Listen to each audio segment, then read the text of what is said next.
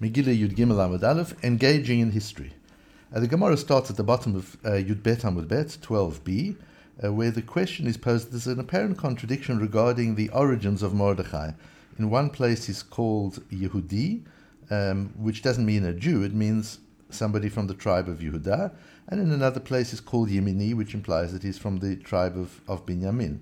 Various different answers are given. For example, Rabbi Yehoshua ben Levi says his father was from Binyamin and his mother was from Yehuda. The Rabbanon, the rabbis generally say, Mishpachot mitgarot zu bezu, the various tribes competed with one another. Uh, Mishpachat Yehuda omeret anagarim uh, anagarim lemityalid Mordechai. The tribe of Yehuda would say, we were the cause of, of Mordechai being born, although he's not from our tribe. Why? David l'shimi ben Gera. Because in back in earlier times, when King David was being cursed by Shimi ben Gera, at the time that King David, Hamelech David, was going through a very difficult time, Avshalom was, was rebelling against him. He was uh, exiled from, from his palace, and Shimi ben Gera came out and cursed him in public. And by rights, he should have applied the din of Mored b'malchut, that when an individual uh, rebels against the king, disgraces the king in public, uh, he's chayav mitah. That's a capital offense, and David would have been fully entitled to kill him, but he didn't. And because he didn't, Mordechai resulted from that. Mordechai was a descendant of Shimi ben Gera. However, Mishpachat Binyamin Amra Ka'ati, Mishpachat Binyamin, the ben- Benjaminites, would say he's descended from us. So it doesn't matter that you had some part in his evolution, but he's genetically descended from us is a Benjaminite. Rava Omar Rava said, Knesset Israel Amra Le'idach Gisa.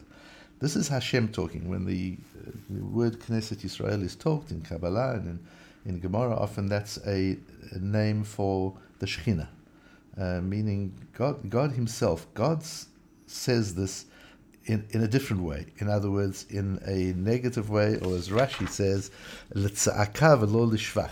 This claim is to, of, of the these two individuals, David and Shimi, and David and uh, Shaul, a Benjaminite, and a person from Yehuda, is a claim made by God, not by the tribes.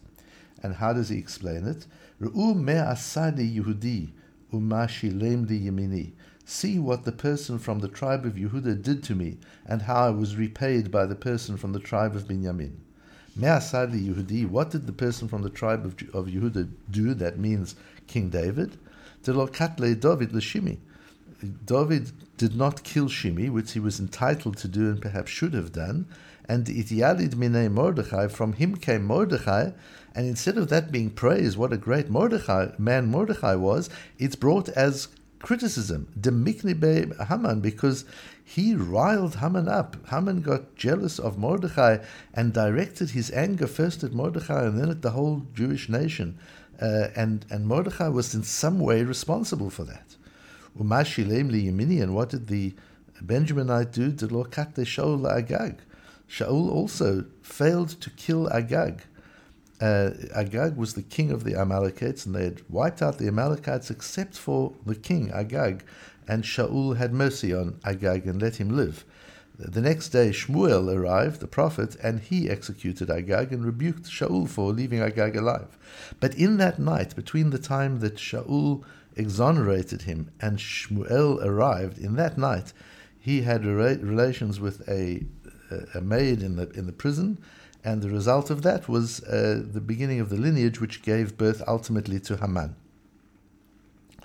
Um, and so Hashem says that by not killing uh, Agag at the right time. Haman was born and he caused a great deal of anguish for the for the Jewish people.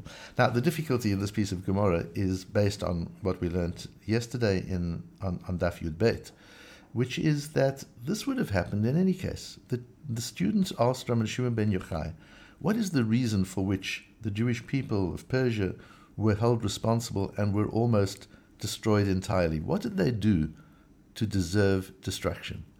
And Rav Shimon Yochai, you'll remember, answered that it was because they served the idol, they bowed down to the idol that Nebuchadnezzar had built for his own glory. And it was only Hananiah, Mishael, and Azariah who didn't bow down, but the other representatives of the Jewish people did. And that's what they're paying for now. And the reason they're paying for it now is because they affirmed their willingness to flatter authorities even when that required a compromising of Torah values. And they did that affirmation at the dinner that Achashverosh provided for them. So it's not just that they went to the dinner on its own, it's the linkage between going to that dinner and the earlier willingness of the Jewish leaders to bow down to the uh, statue that Nebuchadnezzar had built. In both cases, it showed a willingness to compromise your values for the sake of appeasing authorities. And that's something that, that Jews don't do. As we'll see further on in the Gemara, the, the word Yehudi uh, means, when we talk about a Jew, it means somebody who rejects Avodah Zarah, who rejects, even if it's the prevailing mood and it's the prevailing zeitgeist, a, a Yehudi, somebody who is Jewish, rejects idolatry. And although bowing down to that particular statute, statue, and again bowing down to Haman in the case of Purim, was not technically pure idolatry, but it did demonstrate a willingness to compromise our values of, of, in, of Judaism, our, our Jewish values, our values of monotheism, to somehow compromise our values to find favor in the eyes of authority, to be present at that disgusting party of, of Achashverosh. That's not a place where Jewish people should be. But they did it in order to carry favor with Achashverosh, and therefore they reaffirmed that tendency which their forefathers had. and for that, says Rabbi Shimon ben Yochai, they are deserving of, of distraction. So clearly, the Purim story would have happened in any case the Purim story was instigated by something which happened generations earlier in the time of Nebuchadnezzar. And the Jews would have gone to Achashverosh's party. And the result of that would have been that Hashem would have had to bring the, the, the trouble that he did bring or in order to bring them to, to, to Shuvah. So why are we now holding Mordechai, holding King David and, and King Shaul responsible for the evolution of the story? Uh, and what is the connection between what Shaul did and what David did? So let's start with the second question first. The connection is that in both cases, Shaul and David acted mercifully without employing the midah of mishpat and gevura. So, you, as you know, we have these two poles of, of feeling that we've got to utilize at all times. The one is chesed, the one is empathy, sympathy, kindness and the other is gevura, which is justice, strength, law. And when we combine these together, we get uh, Tiferet, we get this glorious symphony of, of righteousness that comes not from a soft evading of justice, which would be chesed alone, nor from a harsh intolerance of, of anyone, which would be gevura alone, but a synthesis of the two together. And that means that even when we have to exercise gvura, when we have to discipline somewhere, whether it's a child or it's an employee or it's a government dis- disciplining a citizen or it's a matter of going out to war in self defense, there are many cases where we have to act with gvura, we have to act with strength. But the inner place from which we come should be one of chesed.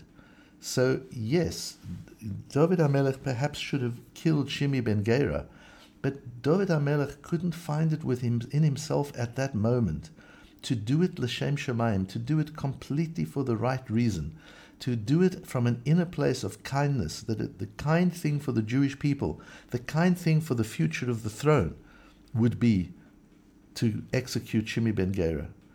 Uh, and since he was he, he felt too much anger, he felt too much resentment, he decided this is not something I could do l'shem shemayim. And if a king kills somebody using the principle of mored b'malchut, using the principle of a rebellion, person rebelling against the king is guilty of death, if he uses that, but in his heart the reason he's killing the person is personal vengeance, then that becomes murder. That's no longer a king exercising his, his royal right. And David HaMelech was afraid that he wasn't able to do this 100% L'Shem Shemaim. It's possible that some of that idea also manifested in Shaul, that he felt he was so angry with Agag that he wouldn't be able to kill him fully L'Shem Shemaim. There would be other feelings uh, involved. And, and so they weren't able to synthesize chesed and gvura, chesed and mishpat, in such a way that they were able to bring a glorious outcome that would have changed the future of the Jewish people. Now, it's true, as we said in the, sec- in the first question, that the course of history would have been the same. the Jews would have gone to Achashverosh's party, probably, and there would have been the, the problems of, of Purim. And we needed the problems of Purim to bring us to Kiyimu Mashikiblu Kfar, to bring us to a voluntary acceptance of the Torah in a way which we didn't even achieve at, at Har Sinai, at, at the giving of the Torah at Mount Sinai. So Purim is a very important part of our history, and we wouldn't have lost the richness of Purim just because David would have killed Shimi or, or Shaul would have killed Agag. So what does it really mean? Uh, what it, what it means is that as it says in, in today's parasha, which is uh, which is Parshat Shemot, uh, when Hashem introduces himself to, to Moshe and gives him his, his name, so to say, and he says, Ehyeh, Ehyeh, I will be. He talks about the future. In other words, I am the master of the future. You can't predict the future. You can have no expectation about the future because you have no control over the future. Eh, I will be the master of the future. And so history is going to unfold no matter what we do. We don't make history. Hashem brings about events which make history, and Hashem is directing history in a, in a direction, it's leading somewhere. Perhaps today, because things move faster, we can see it more clearly than ever before. That things are moving in certain directions, and sometimes they take detours, but, but we see the general moving in, in certain directions, and that's controlled by Hashem. Um, all we can do is either participate in that evolution or try to resist it or disengage from it. We can decide to fight history or to fight the, the evolution of history, to fight the trends, to fight what's happening, to resist it. And we can decide to disengage, to stand by as a passive observer. Or we can be actively involved in life, in, in every aspect of life, and participate in the unfolding of history as it takes place. So, in the case of, of David HaMelech and Shaul HaMelech being the indirect causes for the birth of Mordechai and, and Haman, that means that they are associated with this. They participated in this negative development in the history of the Jewish people. When we participate and engage, we want to participate and engage in the positive developments of the Jewish people. We want to be part of the development of Jewish education. We want to be part of the development of, of the Jewish settlement of Eretz Israel. We want to be part of the of Limud Torah, of the way the Jews understand Torah and spread the Torah. We want to be part of Or LaGoyim, of being a light to the nations. We want to be part of that evolving role that the Jewish people will play in, in humankind. We don't want to be part of the distraction and the negativity that takes place. And when we have to do something that is negative and destructive, at times we do, it needs to come from an inner place of, of love, and an inner place of, of empathy, not to be passionate about the distraction, but rather to be passionate about the love and the, and the caring. Uh, to, when we have to go to war in defense of our country, there should be sadness that we have to go to war, not some kind of primitive joy at the opportunity to kill enemies. That's not what this is about. There needs to be a sadness. If only there could be a way to resolve these conflicts so that they don't result, result in, in bloodshed. However, if they have to, because there is no other way, we will do that out of our love for the Jewish people and for humanity ultimately, and our desire to defend and, and protect them. And so, in every case, when we have to be stern, and we have to be strong, and we have to be hard, when we're raising our children, we have to rebuke them, educate them, guide them. Uh, when we have teams of people that we manage and lead, there are times where we have to be uh, hard, where there has to be consequence and accountability and, and a level of justice. But check that it's always coming from an inner place of caring, from an inner place of empathy and sympathy and identification with people, and not from a place of, of anger.